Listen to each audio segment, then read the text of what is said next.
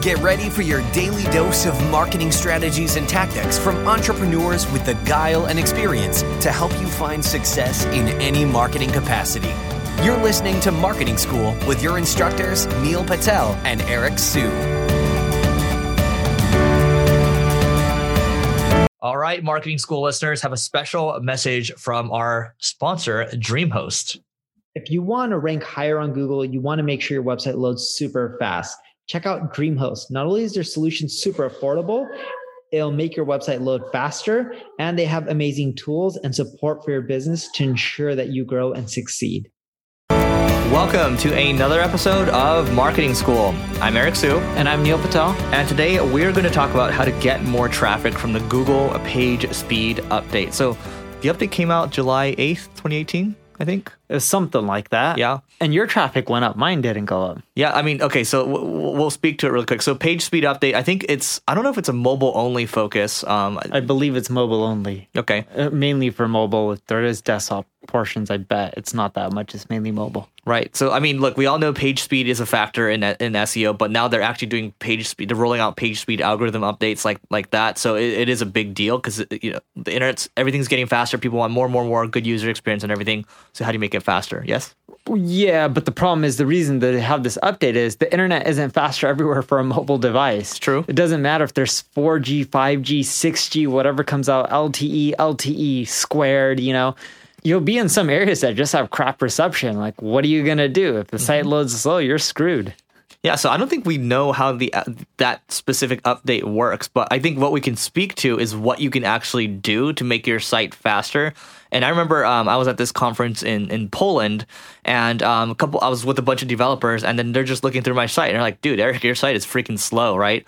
Um, they're just running it through a bunch of tools, and uh, one of the tools I actually remember I I used a couple years ago. God, a couple years ago, six years ago, I guess. Uh, GTmetrix. So GT M E T R I X, X as in xylophone. Yeah. Dot com and uh, you can just run your site through that and it's going to show you all the stuff that you have that's clogging up your website right now so literally what we found was we had a bunch of tags in google tag manager that were really slowing down our site and i basically just went in myself i was just like dude i'm just going to fix this myself i just started pausing a bunch of stuff okay lo and behold our score went from an f to a i think uh, like a like a C plus or something on GTmetrix. It's not amazing, but it did go up. Um, so just making changes, taking control of the things that you can control. Um, and one piece of it is you as marketers, you probably have a bunch of extraneous tags sitting around in Google Tag Manager. So go in there and maybe start digging around. Um, and you probably have some other stuff, some other elements that are slowing your site down. Yeah. Um, what I found is so I didn't get any increase in traffic. How many more visitors did you get? 35% more? No, visitors. Like was it substantial? He you so the what I was trying to get Eric to say is he has over 6 six figures in visitors, yeah, over so 100,000. So 35% is significant. Mm-hmm. The point being is even if you have a large site, you can see impact. Probably if you have a smaller site, you may even see a much larger impact.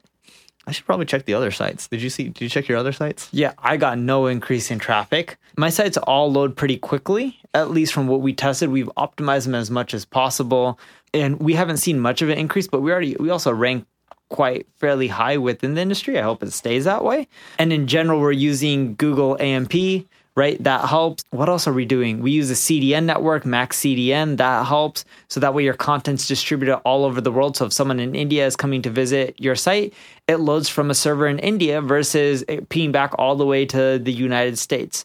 The other thing we do is use lazy load. So as someone comes to the site and as they scroll more, more things start loading up. That improves the user experience we constantly clean code, like whatever's just junk. We don't just keep changing and changing and updating our existing WordPress themes or sites. We make sure we're doing it in a clean, efficient manner because if your code is ugly, it'll slow down your whole site. And of course, we make sure we compress our images as well and reduce our JavaScripts, right? If you have like 50 tools that you're using and they all have JavaScripts on your site, it's going to slow down your site. Right. And actually to, to, neil's point he was talking about clean code and all that and i was just thinking about it's not directly related but you talk about you know technical debt and when you start to you know, uh, fill it, fill things up with a bunch of random code and bad links coming to the website. Just all this stuff starts to like overflow, and you just have a bunch of, uh, for the lack of a better word, crap.